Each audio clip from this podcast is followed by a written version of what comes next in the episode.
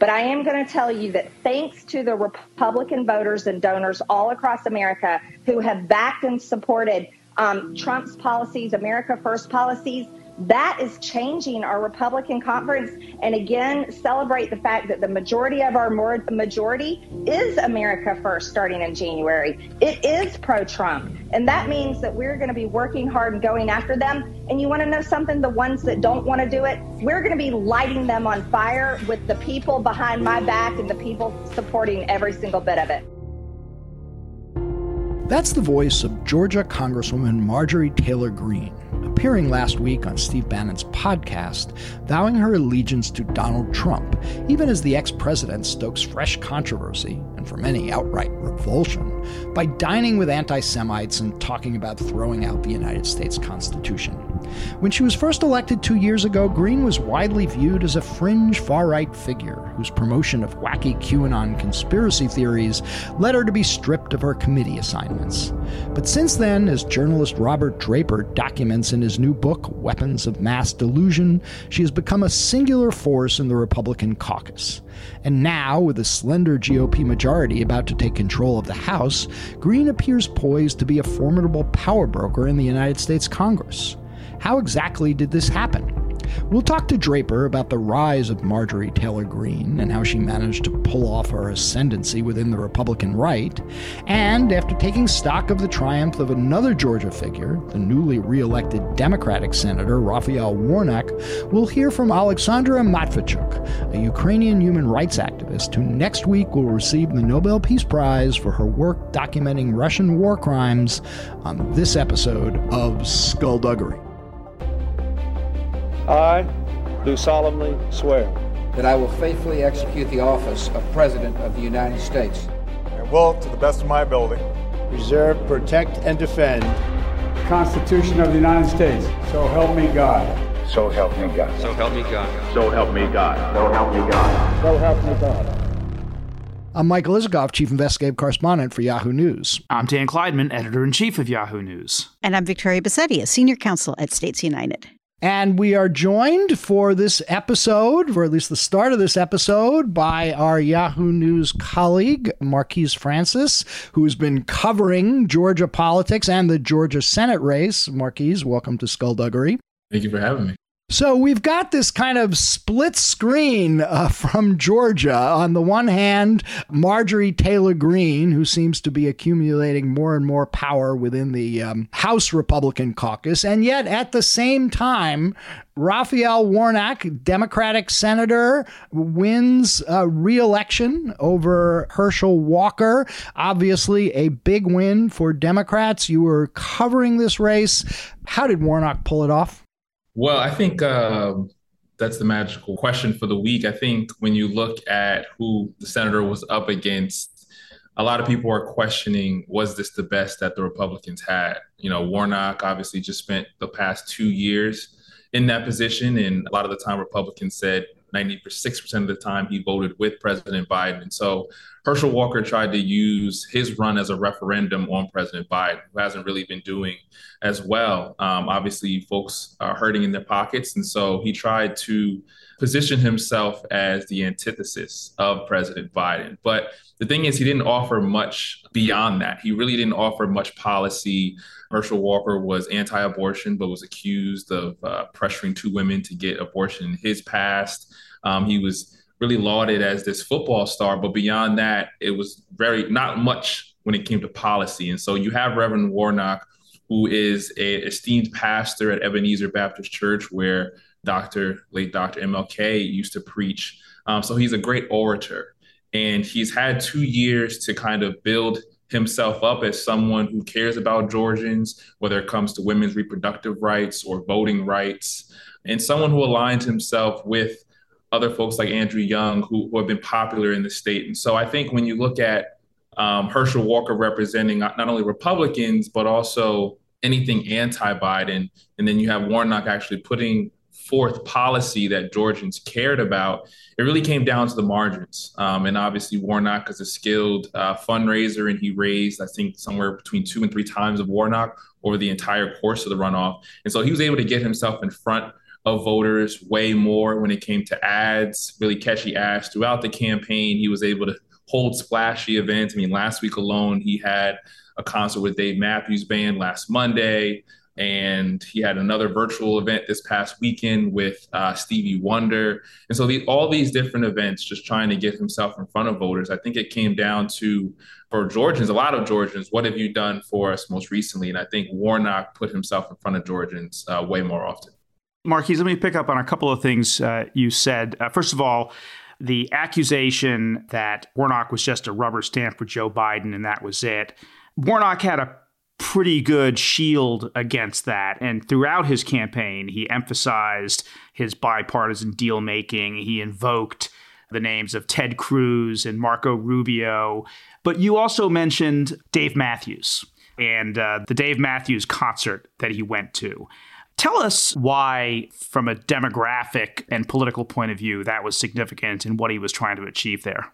Yeah, well, at the end of the day, even though you know President Biden was able to win in Georgia two years ago, I think most political experts will will tell you Georgia still leans red, right? I think it was a huge effort to turn it blue in 2020, and yet the electorate continues to show it still leans to the right. And so when Warnock was on several campaign trips, the one time I went to Savannah, he talked about Ted Cruz, and he's like, "Look, even Ted Cruz, I've worked with him across the aisle," just showing and hopefully appealing to maybe those more moderate Republicans or independents who are a bit on the fence. Some folks who may say Herschel Walker is terrible, but I just want to believe that someone will represent my core values who maybe may be a Democrat. And so I think he did that when he invoked some of those other folks like Ted Cruz and Marco Rubio. And then when it came to the Dave Matthews Band, I think when most people hear those words, uh, it may be a little bit of an older generation.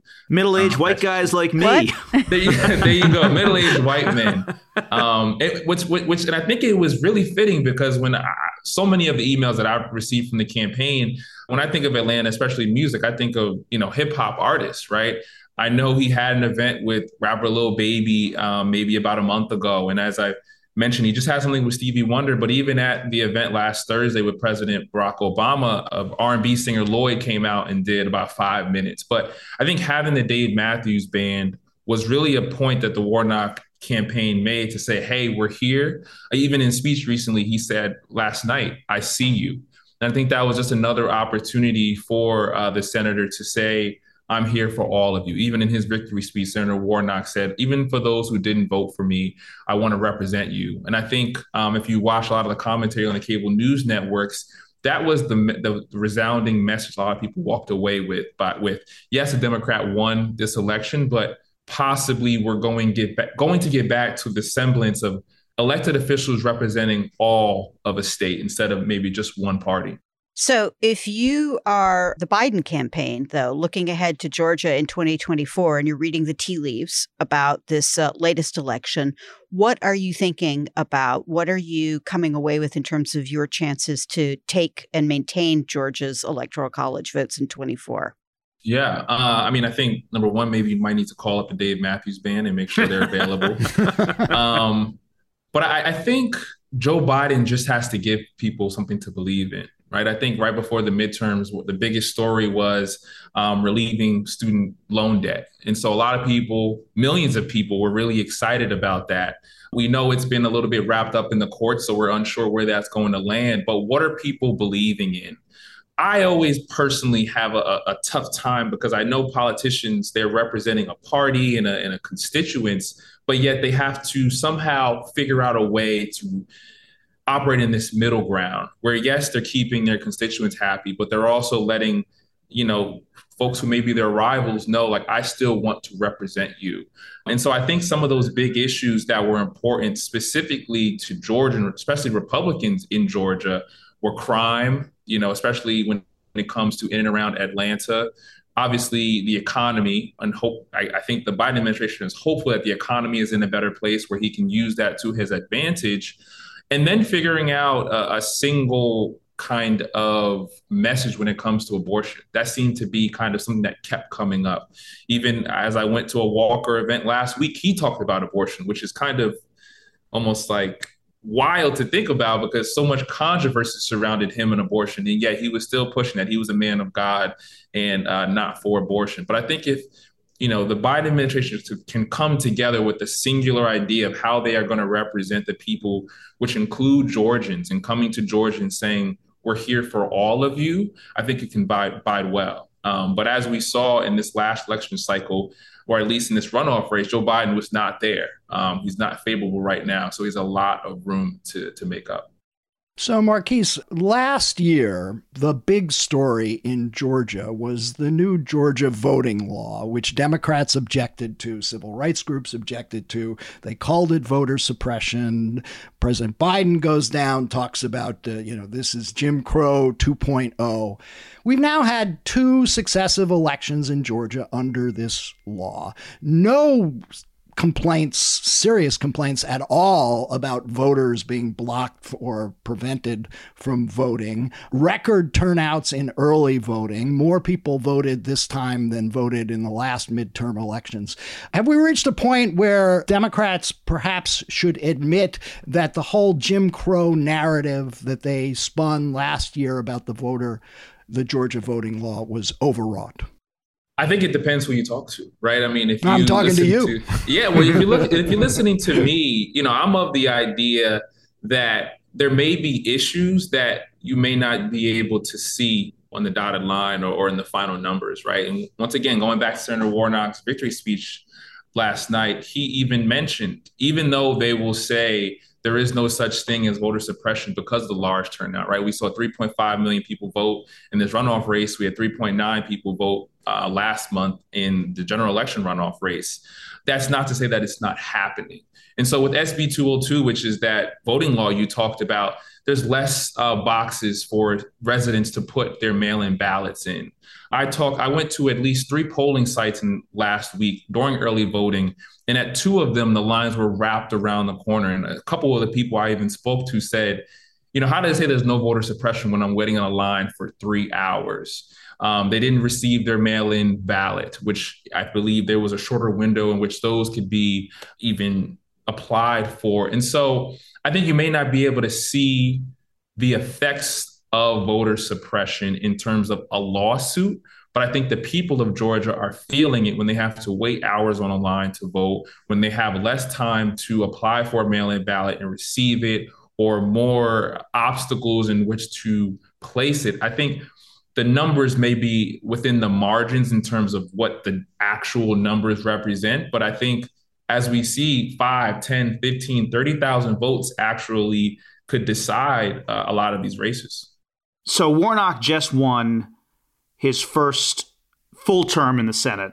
So he's got six years uh, in office, but people are already talking about his next act. Uh, they're already mm. talking about him as a new Democratic star. What do you think his aspirations are?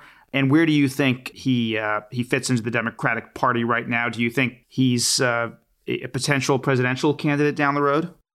I think it's all on the table right now, but I also think it's a little bit too early, even for Senator Warnock, to have those lofty expectations, right? Because the last time, at least from recent memory, that I can think of, this next Democratic star was Beto O'Rourke and Stacey Abrams. And we saw they both have lost in consecutive terms, right?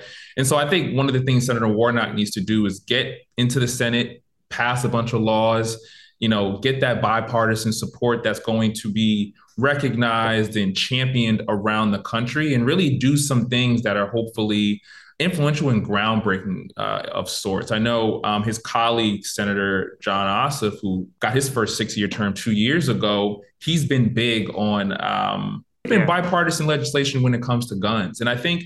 I think every senator needs to have some type of hallmark legislation that folks can turn to and look to. This is what they represent. This is what they're about. I think we know his um, qualities of a candidate in terms of he's an orator, right? He's a pastor. So almost he's not as good as Obama just yet, but his pauses in the way he just eulogizes in a way to people, I think it, it, makes it easy for people to listen to him and almost believe in what he has to say. But then it comes back to what kind of policymaker are you? What kind of deal maker are you? We've seen he can fundraise. We've seen he can attract people to an event, but what is he going to do when it comes to working across the table? He's seen he can do, but we need to see more of it, right? And I think one of the things we do, or I guess just as critics or or or just American citizens, is sometimes we anoint um, this next savior almost too early before they're really battle tested. And so I think we'll at least have the next two, uh, or at least let's say 12 months to see who uh, Senator Warnock is, because it's crazy enough. In another 12 months, we'll be gearing up for another presidential election, um, just to see who he is the person. I think it's on him to to step up to the occasion. But I, I think a lot of Americans are looking for a new leader, right? President Biden, if I'm not mistaken, just is he 80? Just turned point? 80. just turned 80, right? And and that's nothing to say about, you know, people of an older generation can't lead, but he shows some gas um, along the past year, whether it's shaking the wrong person's hand or not shaking anyone's hand at all. And so when you see Senator Warnock having two, three, four campaign events over an entire four week stretch of just this runoff, and then prior to that, just never stopping, I think you see someone who wants it. You see someone who who believes he has an opportunity. And I think with the momentum he had in Georgia, if he can pull it off there, who's to say he can't pull it off for the entire country? So, one person who seems to have faded into the background in the last few weeks has been Stacey Abrams, who for a long time was uh, thought of as kind of inheriting the mantle that you're speaking of, the the kind of one of the the the great future of the Democratic Party from the South. Has she, as a result of losing her second gubernatorial race, been kind of mortally wounded as a national figure or as a political figure in Georgia? I would say it's just time to regroup. I, I, I think in the immediate, of course, she it's almost like you know having two stains of two straight losses on you definitely reverberates, and people know that. At this point, Stacey Abrams has done a lot when it comes to voting rights and the census. You know, with her uh, various groups in the state, but she's also lost two straight elections. And so I know her name has been thrown out there, possibly working in President Biden's cabinet. Um, I saw she did tweet and congratulations to Senator Warnock, who she called a great friend. Who knows, right? Maybe if Senator Warnock runs, she would be a fitting, you know, vice president or, or running mate. Good. I, I, don't think you can have two from Georgia. No, you can't. Okay. yeah. Well, but so that that wouldn't work out. yeah, it may not work out, but I, I think a, a, lot of of what happened with uh, Stacey Abrams was a lot of people wanted to know who she was a person. I think once again, when it came to policy, she was buttoned up. She had all the right answers. But uh, I went to an event um, this summer um, where she spoke specifically to black men, and a lot of black men, even in the restaurant, who who I asked, "Hey, you know, where do you stand?" A lot of them were undecided, specifically because they didn't know where she stood on crime, and they were just still a bit questioning who she was as a person. I even just shared that with her right after our interview. Um, and so I think definitely her ego and also her kind of stature in national politics is a bit bruised, but it's not to say if she takes a couple years off and kind of still continues to build up the coalition that she has been doing, she can't reemerge and possibly run for Senate, right? When Jon Office Ossoff is up, or run for a more national role, fit in someone's cabinet. Um, you know, I think America loves a redemption story, and and why not have someone like Stacey Abrams who you know, once was in the House in Georgia House, lost twice for the governor, and then had some type of amazing redemption story. And I don't think there's any doubt that the that that Warnock benefited from the coalition that Stacey Abrams has built in Georgia and the kind of organizing prowess that she has uh, demonstrated over the last few years. Absolutely. All right. Well, uh, Marquise, I want to uh, thank you for your reporting on this. We're about to pivot to another Georgia figure who is getting quite a bit of national attention, Marjorie Taylor Greene. But thanks for being with us. And we will definitely want to check in with you as uh, events in Georgia and in the rest of the country on Democratic politics uh, unfold. So thanks a lot. Absolutely. Thank you for having me.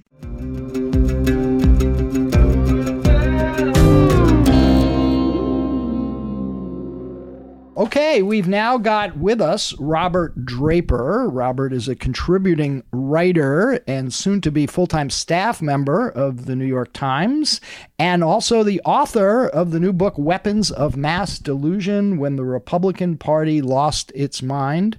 Robert, welcome back to Skullduggery. Thanks for having me back. I love the uh, subtitle. When did the Republican Party yeah. lose its mind? Yeah, I mean, you folk, you you you put emphasis on the word when um, because it's not a how book. It's not it's not meant to go back through 50 years of Republican you know machinations. It really instead Mike captures an 18 month moment in time, beginning with January the 6th. And I was inside the Capitol that day, and we can talk about that or not. Um, but uh, but it was but after that day, clearly the Republican Party was was faced with a choice which was that it could atone for its role in in um, the insurrection or not, and it, it, it chose the latter. It, it um, chose instead to double down on the kind of MAGA creed that gave rise to um, the riot at the Capitol. And so my book really focuses on a moment when the Republican Party had, in my view, by any reasonable standard, taken leave of its senses at a point at which it could certainly have gone the other way. So, Robert, let's actually talk about your experience on January 6th, which you describe quite vividly in the book. And you point out that as a journalist, you spent a lot of time in conflict zones, including in Afghanistan, Somalia, Yemen, uh, the Congo. But in some ways, you say being at the Capitol on that day was as harrowing and upsetting as anything else you've witnessed. So describe your experience on January 6th and explain what in particular was so horrifying to you. Sure. The, I mean, the book was intended to be about the Republican Party after the Trump presidency. And the assumption when I got the contract in late December of 2020 was that it would book would be a book that would sort of focus on the intra-party civil war, uh, but with the expectation that um, I mean, look, when I got the contract, at I think December the 20th or something, Trump hadn't conceded yet. The expectation was that he would. There were reasons now in retrospect to to fear that violence would take place in the Capitol, but I plead guilty to the fact that I didn't fully comprehend that at the time, and uh, so I showed up to work for the book on the morning of January the sixth, intending to uh, bear witness to what's been understood to be a ceremonial process and the peaceful transfer of power by the ceremonial counting of the electoral votes. And, and uh, I wasn't able to get into the media gallery. I'm credentialed, but because of social distancing, they only allowed one person per media per news organization in and so i just kind of shuffled around the capitol to see what might be going on and happened to hear a commotion on the west side when i was in the rotunda went down towards the west terrace and saw the doors fly open and these police come in, um, uh, you know, battered, maced, their eyes swollen, their faces distended, uh, running around trying to get water. And I hung around there for about 45 minutes, um, actually with a, an administrative staffer helped set up a, an ad hoc water station to help uh, the cops flush their eyes out with water and and talking to them you know they were astonished and terrified at what was going on outside. And every so often the doors would fly open and you could see just it looked like a you know something kind of a Francis Ford Coppola movie of, of you know people hanging from the scaffolds of what were what were intended to be the the rafters for the inaugural ceremony to take place two weeks later, and just this you know visceral roar from outside, and it was evident that that the place on the west terrace was going to blow at any moment. So I went out through the tunnels um, went back outside and then to the east side of the Capitol, where for about an hour I watched the crowd push its way in, and uh, and and that you know to what you were just referencing was such a dismaying and really cognitively dissonant sight for a reporter who goes to the Capitol a lot and and um, reveres the building. You know, um, uh, has friends there, lots of sources, and to see what you'd expect would take place in in countries like you named that I've been to Somalia, Libya, Afghanistan, the Congo, uh, Yemen to take place in, in our capital and, and to see also the just the pulsing of a crowd where it was so evident that violence not only could break out but was destined to break out if they found the proper target. I mean, it's you know now that we've seen the footage and seen how close 40 feet that they were to Mike Pence, for example, there's very little doubt in my mind that, that had they come that you know had they come closer had uh, to Pence to Pelosi to AOC that there would have been terrible physical violence. The miracle of that day was that is that you know more killings didn't occur, but it was you know that certainly for me a really uh, shattering event to see, and and needless to say, gave me a new you know notion of of what this book would be. But frankly, expected that after this, the Republicans would come to their senses, and they went the other way. So you you mentioned that it was a, kind of a to, to a certain degree a turning point for the Republican Party, and one of the key figures in kind of guiding or navigating the party through this difficult decision making was the uh, prospective Speaker of the U.S. House of Representatives, Kevin McCarthy. What do you know about how he made his decision about how he was going to deal with this, and uh, what ultimately led him to? Pivot, if you will, to where he ended up? McCarthy had made the calculation going back to 2017. I know this because he told me so when he was minority leader that the Republican Party could not afford to have Donald Trump as an enemy and uh, that, that he had such a control over the base that he could take down the party if that's what he wished. And so, for all of the horror that McCarthy and his staff experienced, because um, their their place was ransacked, they had to flee, and McCarthy, indeed, as I reported in my book, when he conversed with Trump by phone that afternoon, said they're fucking trying to kill me. You know, for all of that, once he took a breath and realized, um, you know, that, that um, Trump is still, you know, in every meaningful way the head of the party.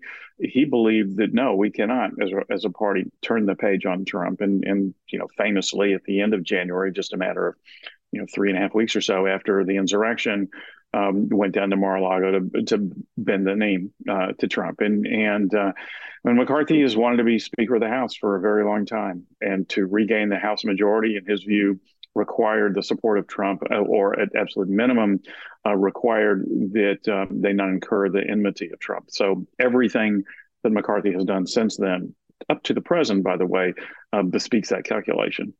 So let's talk about a figure who looms large in your book and plays a key role in all of the events since then, and that is Marjorie Taylor Greene.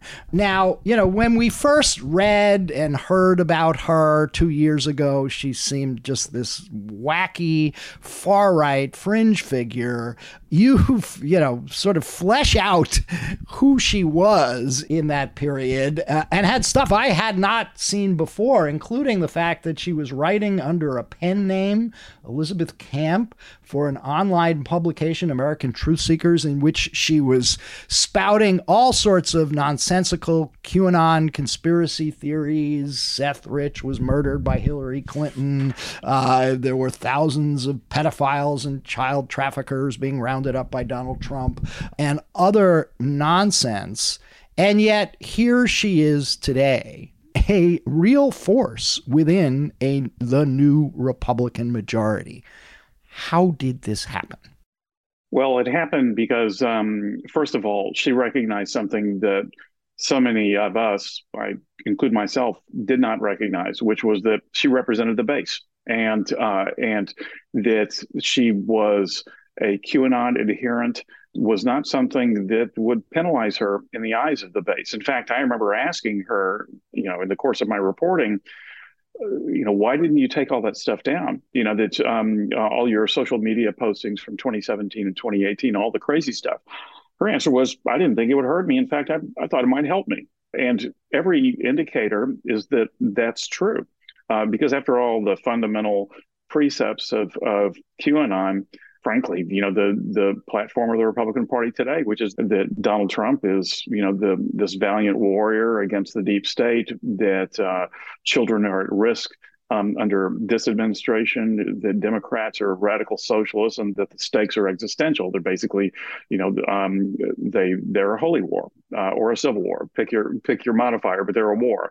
And uh, Greene recognized all that. And early on, as you're saying, Mike, when she arrived in Congress and she was stripped of her committee assignments one month in, and the assumption was she'd be cast to the curb. But Republicans like Kevin McCarthy quickly recognized that actually, no, um, she has a lot of support. She became one of the biggest fundraisers on Capitol Hill among the Republican Party in her freshman year, an unheard of sum of money uh, raised by her. And uh, uh, on top, and, and so as a result of that, uh, McCarthy began to invite her into policy meetings. Now he has promised her plum committee assignments.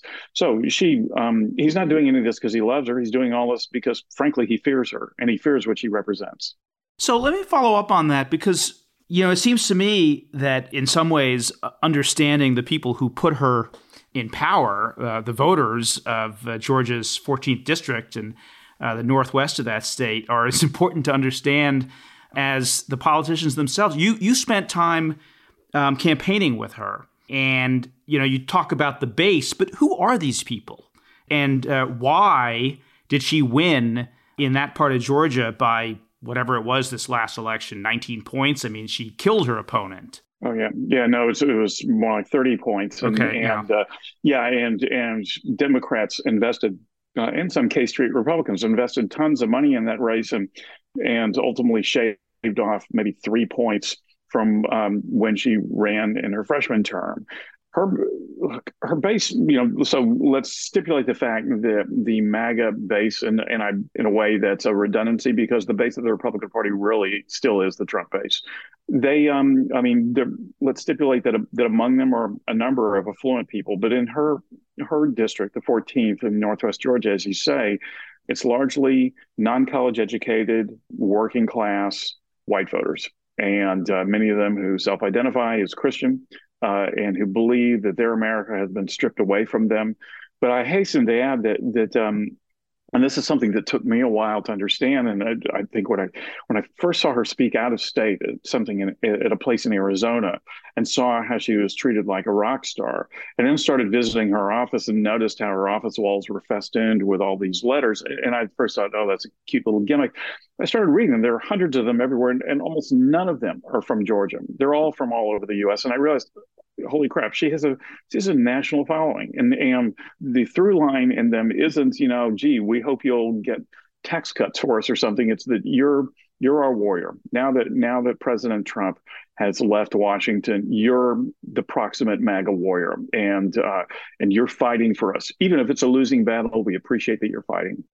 I will say that I was. Uh, during the primaries, I was in Commerce, Georgia, for a Trump rally, and uh, you know, she showed up, you know, maybe a couple of hours after people had gathered there, but long before Trump began to speak. And there was more excitement at, at that moment about Marjorie Taylor Greene than Donald Trump. And yeah. the the throngs of people, including children, who were running up to her, she was signing their their hats and signing their T-shirts. Uh, it was pretty extraordinary. So, and just to your point, but you don't actually hide that you believe that the base is diluted and that it's being uh, fed a bunch of conspiracies and, and that it's believing a bunch of conspiracies. I suppose the, the tough question is is Marjorie Taylor Greene herself deluded, or is she, in fact, consciously pursuing a kind of a, a scheme that catapults her to power? I guess the short answer to that would be she believes enough of it, and and yes, she believes things that I, I think that most fact-based people would consider delusional. Prominent among them that the election was stolen, but also that that COVID vaccines are some kind of Chinese plot. They they they variously don't work or, or kill people. She believes those things, but she also very consciously amps them up. And she's confessed to me that she hyperbolizes, and and uh, she does this because there is a reward system for doing so. And um, there's a reward system in terms of social media following, and there's a reward system connected to that in terms of online donations. And she is a performer in the attention economy. You know, she's she's figured out that um, that a freshman from Congress can be one of the biggest fundraisers on Capitol Hill, and that in turn confers power on you simply by getting a lot of attention. And you get a lot of attention by saying the most outrageous things imaginable. And it's not enough to call. I mean, I noted that in her 2020 campaign, her slogan was "Save America, Stop Socialism." I showed up to her 2022 campaign, and and the slogan was uh, "Save America, Stop Communism." And you know, her people had said, "Yeah, we, we've moved the needle." You make the point that she she has to compete against herself. That what she says yeah. one day has to be more outrageous than what, what she said before. The question that that raised in my mind is: Is that sustainable? That's a great question, and, and none of us knows the answer to that. I mean, it's you know, the, it's possible that we're seeing that with Trump. I mean, it's um, I still, you know, there are a lot of people in Washington who are of the belief that that, for example, you know, what happened in Georgia uh, uh, with the runoffs are proof yet again that Trump and Trumpism are fading from view. I do not think that a general election in a swing state is a referendum on, uh, or, or, in any event, uh, will, tells us much about what the Republican base is. I don't, you know, and uh, uh, in fact, we've seen now, you know, ever since 2016, we've seen in election cycle after election cycle that the general electorate is repelled by Trumpism and given an opportunity to express its revulsion will do so. It did so yet again but it's but uh, what remains to be seen is whether the base itself will get tired of losing. And i do not know that um, the answer to that yet but my money is on um, the maga base still essentially being what it is if only because they live in an ecosystem where they're bombarded by the same disinformation over and over. Again, there is um, there are financial incentives for all of these right wing media groups, uh, you know, from Breitbart to Real America's Voice, uh, to be pumping out all of this stuff. It's all they know, it's all they hear, and it's all their leaders tell them, it's all their pastors tell them, and it's. It, I suppose it's possible one day that they'll wake up on masse, just as they were deluded on masse about 2020, and say, "Yes, but we're tired of losing." And will tune out all of those influencers, but it's doubtful. It is. A couple more beats on on Marjorie Taylor Greene because she's such a fascinating character. You spent a lot of time with her, including a lunch that you describe, uh, you write about, in which you're trying to, in your own mind, resolve the question: Is she as dumb and crazy as she seems? And you reach the conclusion that she's not as dumb as some people think she is, but you were a bit unclear on where you came down on the crazy part. So describe the lunch and describe why you did not conclude that she is as dumb as she seems. Sure. The lunch you're referring to um, took place in Rome, Georgia in February of 2022. It was the first time I'd gotten to talk to Greene after about one year of trying. So, you know, for those who have asked the question, like, wow, how'd you get to spend so much time with her? It was not exactly an overnight proposition. It took a year. And, and, you know, showing up in her district, showing up to public events of hers, starting to get to know her staff. And ultimately that led to this off the record lunch that she ultimately allowed to be on the record. Greene was wary um, in that initial meeting, um, but it was clear that she what had thought she was she was intentional about things. Um, that this was not all just about uh, uh, reacting in some nutty reflexive way to what you know someone said. I mean, she she knew what she was doing and she knew what the results of it were in terms of again you know the um, financial rewards, et cetera. She's you know capable of speaking in whole paragraphs and you know to that extent uh, you know the despacho police and things like that notwithstanding you know it's um i mean I, you know, yes. yeah yeah i mean you know hey, just to explain what you're referring to there if our yeah, listeners yeah, have yeah, forgotten. right right right. No I've, I've almost forgotten myself but she but she did like refer to something that the democrats were doing that would amount to a gestapo force you know coming after them and she said the gazpacho police. And uh and and actually you know you know later I was having a meal with her once and ordered gazpacho, and she'd actually never seen gazpacho before.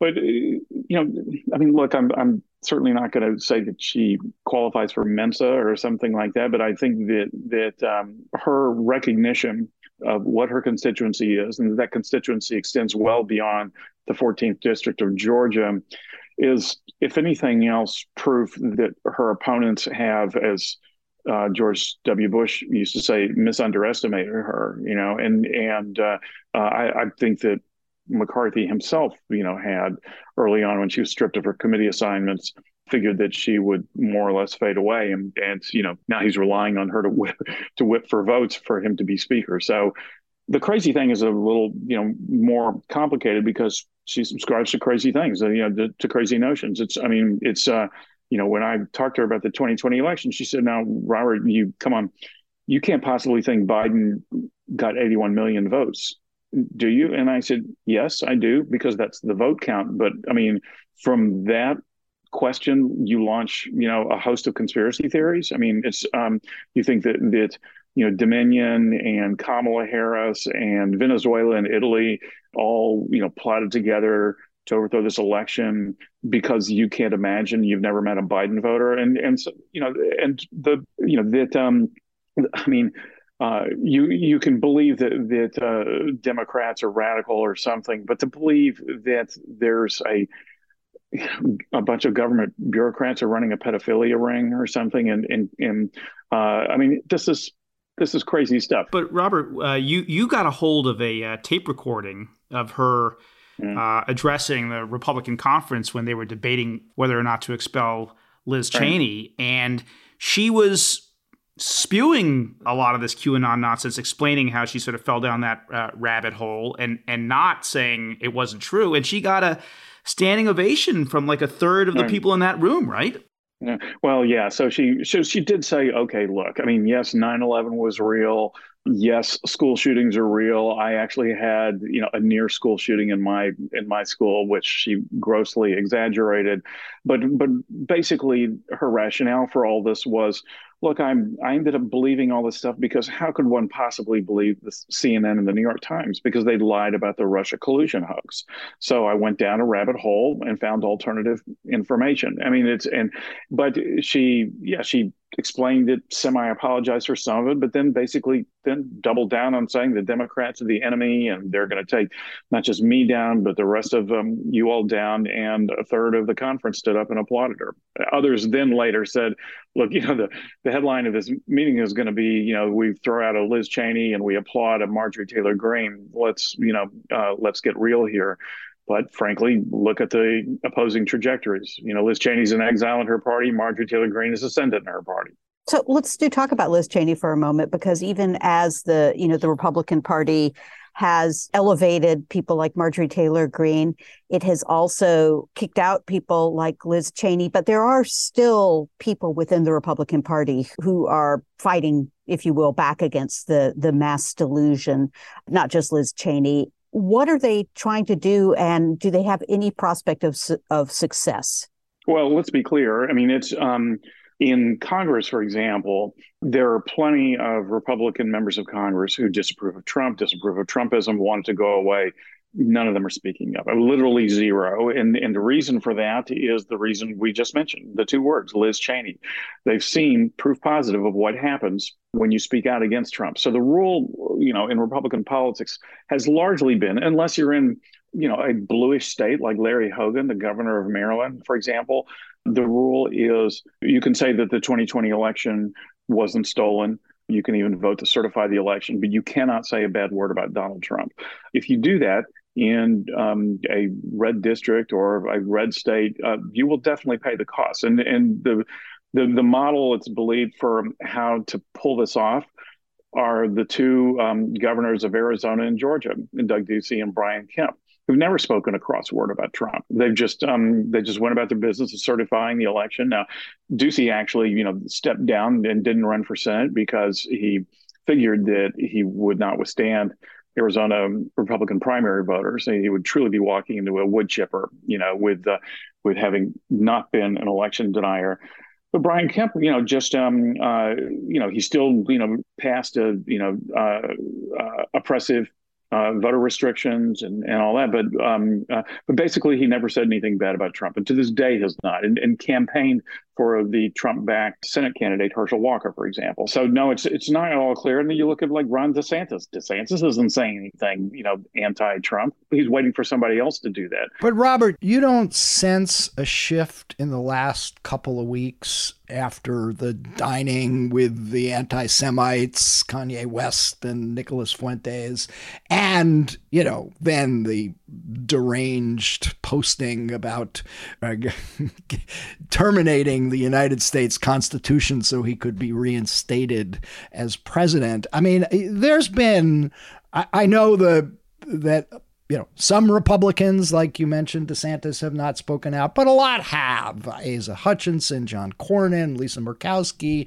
more and more are doing so. And there's a, a line of thinking that this may have been, you know, a break point for the Trump fever. Do you I, I take it you don't buy that, but give us your take. I don't buy it. Um, I don't, don't, buy it because we heard um, roughly the same quantity of denunciations after January the 6th, and then they all kind of went to ground. And, and uh, they went to ground because they went home and they faced their constituents. John Cornyn when he runs in a Republican primary, I can guarantee he's not going to say anything bad about Donald Trump, you know, in, in Texas. Once he goes home, that's not going to happen. Lisa Murkowski, obviously a different situation. She was a different situation back in, in January. Alaska is a different kind of state, you know, and, and, uh, but, uh, but no, I think that, that, I also think, by the way, that the Nick Fuentes, you know, uh, incident, him having dinner over there is, um, as disturbing and deplorable as it might be, I don't think that, um, the Republican base cares at all. I don't think they'll penalize him for this any more than they penalized him for um, the Access Hollywood tape. I mean, it's uh, that that Trump has done this is, I mean, you know, again, I have to say, I've spent so much time in you know the the MAGA universe, by which I mean not hanging out at Mar-a-Lago. I'm talking about going to states like, you know, Georgia and Arizona and in other pockets of America where that are deep red and they're not swayed by this stuff. Uh, they either believe that that it's being distorted by the mainstream medium and or they kind of like it. So Donald Trump is running for president again. True. Uh, yeah. And you mentioned Ron DeSantis, who is likely going to run as well, although we don't know that for sure. There will be other Republicans, presumably, who will get into the contest. A, do you think for any one of these other candidates to prevail, they are going to have to go after Trump in a way that they didn't uh, in in 2016? And B, if they do or if they don't, do you think that Donald Trump right now is the likeliest winner of the Republican primary, given what you're saying about the base? Yeah, to walk backwards from yeah, I think he's the likeliest. The base still loves him. There's not much evidence that the base really has has moved away from him. If he didn't run, the base would migrate over to DeSantis. They think they like him thus far. The truth is they don't know much about him, but they like what they've heard. All of these candidates who are essentially um, conducting kind of whisper campaigns saying that they intend to run, but are not actually announcing they're going to run. And I include DeSantis in this category, by the way, have not encountered the blast furnace that Jeb Bush, that Marco Rubio, Ted Cruz, uh, Scott Walker, and others did in 2016. I mean, you know, Trump is, I mean, he's a vicious candidate. And it's really, really I mean, I it's hard to imagine that any of them will do anything except first just hope that he self-immolates. And I do think that that that's a more important factor for them even than fundraising. Just to see that that if the numbers really move and that somehow the base starts to pull away from him. Unless and until that happens, we'll see how many people are really willing to run against Trump. Um, but what's evident right now, I mean, it's, you know, again, DeSantis hasn't even declared, and I still receive all these blast emails from MAGA world and see, you know, what Trump is already, you know, trying to position himself. I mean, saying that he knows more about DeSantis than, than anybody, including DeSantis's wife, and and uh, I mean, he's he's going to be vicious. I should say that uh, we have a uh, there's a uh, Yahoo News uh, YouGov poll that is about to be out that shows uh, that DeSantis uh, is now tied with Trump, um, and he's moved up 10 points, but he's leading Trump by double digits among people who voted in the primary. Uh, but Trump has also had, as Mike pointed out, a very bad few weeks. Uh, so uh, we'll see whether that's sustained. Yeah. So before we get to who's going to be the Republican uh, nominee, or before that decision will be clear, there's a more immediate one, and that is whether Kevin McCarthy is going to get to be Speaker. And on that point, Uh, you know, when you were doing this book, Marjorie Taylor Greene told you she wouldn't ever vote for McCarthy as Speaker. Now she's saying something very different that she is, although it's not clear that McCarthy, I mean, there's still, I think, what, five firm no mm-hmm. votes, or at least right. members saying they're going to, they won't vote for him under any circumstances. So, what's your take about how that plays out and whether McCarthy indeed becomes the Speaker of the House? Sure. So first of all, just to clarify, Greene never said to me she at any time that she would never vote for him. She did. She wasn't sure if she liked the guy. She found it difficult to imagine voting for him, but she was keeping her cards pretty close to her vest. They she has said to me that they haven't cut any deals. I think she hasn't cut any deals with McCarthy because she knows she doesn't need to. She's, I mean, he's essentially just said, you know, you you can serve on oversight. You know, that's um, uh, you're going to be in all the high level policy meetings. You're a party leader. You know, and and for, and frankly, he didn't even need to tell her that. She already knew it. As to the predicament that McCarthy is currently in, I think your mathematics are right. You know, I think that, that he's he's um, he's five short. That um, uh, that's enough to you know keep him from being speaker the republicans and this has been the case for over a year now they've been talking for a year about how they don't want mccarthy and they have yet to find anyone who will really run against him andy biggs has run as a kind of protest candidate we've heard ralph norman of south carolina now claim they have a surprise candidate who who they'll bring forward I don't know, is this Jim DeMint? Is this Mark Meadows? I actually have heard those names floated. Mark Meadows?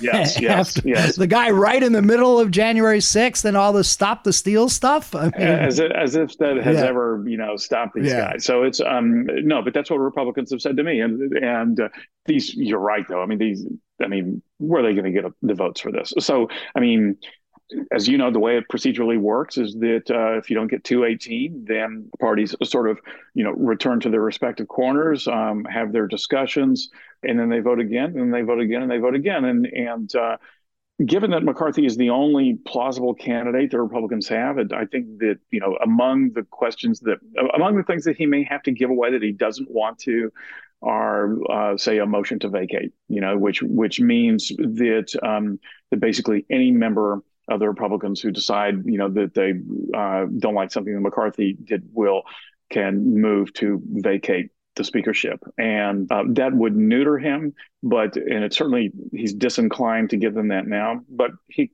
could do it later. I mean, the problem with all the other horse trading he might do to get, let's say, um, a Ralph Norman, you know, uh, to vote is that if he does that, then someone who right now is reluctantly voting for Speaker, Paul Gosar might say, Well, you gave Ralph Norman that. What are you going to give me? And then if you start giving people that kind of stuff, then the people who are firmly on uh, his side may pull away, and then if they try to get Democratic votes, then um, then Marjorie Taylor Greene backs out. So, I mean, I don't know how it ends, but I also just know that the, Republicans don't have anybody else. Well, I, am looking forward to balloting that will revive the days of political conventions when you had ballot after ballot. I think in 1924, totally. the Democrats had 100 ballots before they uh, uh, reached a candidate, uh, and we could be uh, looking at a marathon on January yeah. 3rd uh, yeah. to pick a speaker. Robert, I want to uh, thank you uh, for a great discussion and a really illuminating book, Weapons of Mass Delusion When the Republican Party Lost Its Mind. Thanks for joining us. Thanks for having me, guys. Appreciate it.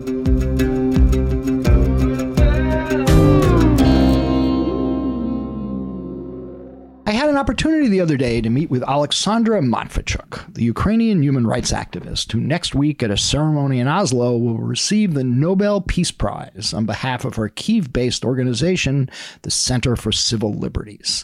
Matviichuk was briefly in Washington to receive another award as a woman trailblazer from Hillary Clinton.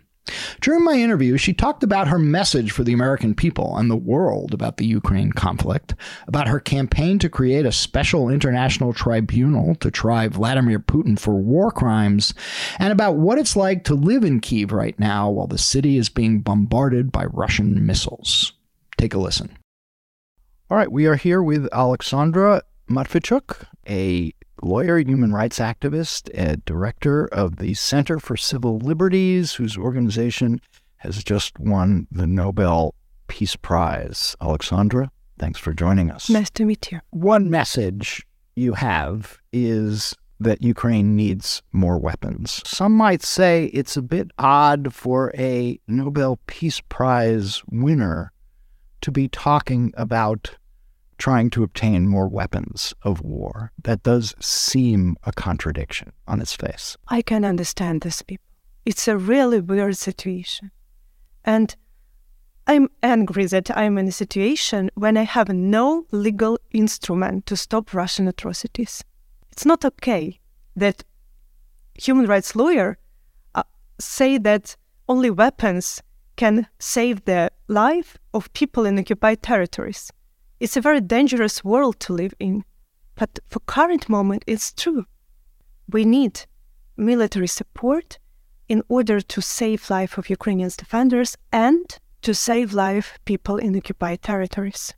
How do you respond to those who say, for the good of the Ukrainian people, there has to be um, some diplomatic back channel that is pursued here uh, in hopes of reaching some sort of settlement? Let's turn from the theoretical discussion to some practical examples. I have a friend, Andriana Susak. She's a courageous woman. She stopped her commercial career in 2014 and joined Ukrainian armed forces when the war started. When the large scale invasion started, she left her six year old son and continued fight for his peaceful future. And she was among those Ukrainian defenders who liberated people in Kharkiv region.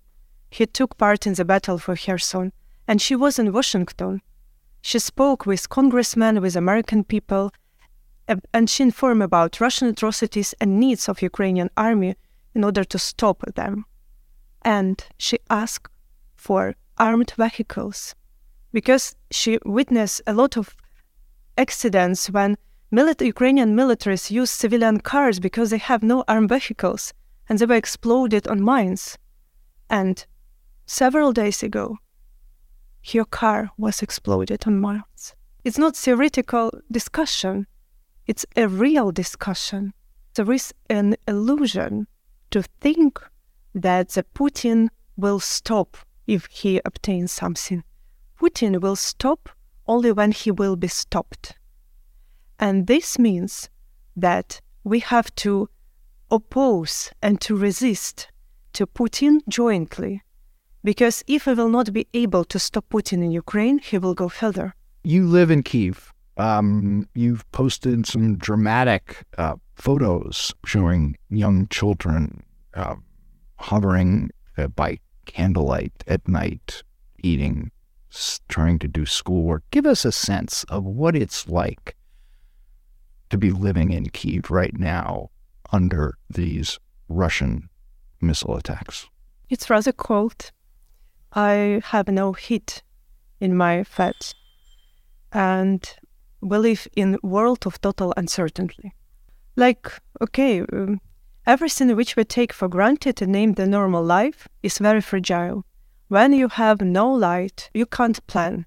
When you go to shop or when you go to postal office, because you have no idea when the air alarm started and all shops and postal office were closed, or when the light were disappeared and suddenly you you can't do Zoom with your partners to discuss some working issues because you have no connections. So it's difficult, but uh, we will endure this winter. The Russian strategy seems to be uh, to use these attacks to break the will of the Ukrainian people to resist. Is there any chance that they could succeed in this? The Russians failed in preparations. In this war, all Ukrainians know what for what we are fighting for. We are fighting for our freedom. We are fighting for our democratic choice. We are fighting for human dignity. Do the Russians have any support in Ukraine? It's very hard to get support when when uh, Russians hit uh, residential buildings, churches, schools, hospitals. Like um, we have a joke that Putin is uh, one of the best uh, consolidator of Ukrainian nation. You have called for a special international tribunal to try Vladimir Putin. How do you imagine um, putting him and his leadership on trial in an international tribunal, absent an invasion of Russia and toppling his government. Our task is even much more ambitious because we speak not only about Putin and the rest of senior political leadership and uh, high military command. We speak about all Russians who committed these crimes by their own hands. And we speak not from the side of perpetrators. We don't need revenge, we need justice. I speak from the side of victims of this war. And my goal is to provide chance for each person who suffered from war crimes for a fair trial and effective investigations, regardless of who they are, what the type of crime they were endured, like uh, whether or not media is interested in their cases. Yes, it's a question how to physically, like, uh, arrested Vladimir Putin. But look to the history. There are a lot of successful and very convincing examples when people who seem themselves untouchable suddenly appeared under the court. So, okay, there is nothing which be guaranteed, but we are not predicting future. We are fighting for to create the future which we want. A final message that you have for the American people? What do you want them to know about what's going on in your country right now? I think two things. First, we are very grateful to American people for all support which we receive in these dramatic times. It's very essential. Ukrainians will always remember who help us to resist to this genocidal war, who help us to fight for freedom, for democracy, and for human dignity. It's first, which I want to emphasize. And second, we need more support. This war has different dimensions. We we discuss the military, which I'm not expert, because we need military support. But also there are informational uh, di- dimension of this war, economical dimension of this war, like and value dimension of this war. And Putin, he tried to convince the whole world that democracy, freedom, rule of law, human rights are fake values because they couldn't protect you during the war, because the law doesn't work. But I do believe that it's temporary, and that's why we need support in our fight for justice.